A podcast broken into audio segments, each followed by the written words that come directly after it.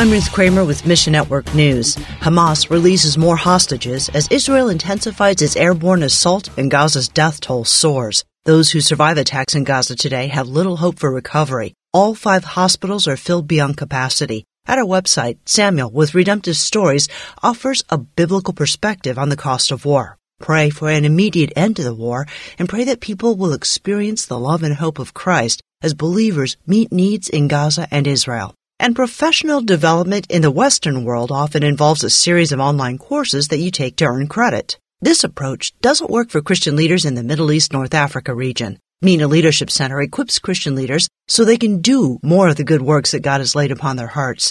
Heavy persecution already presents problems for Christian leaders. You can remove one obstacle by connecting believers with the training they need at missionnews.org. Mission Network News is service of One Way Ministries. I'm Ruth Kramer.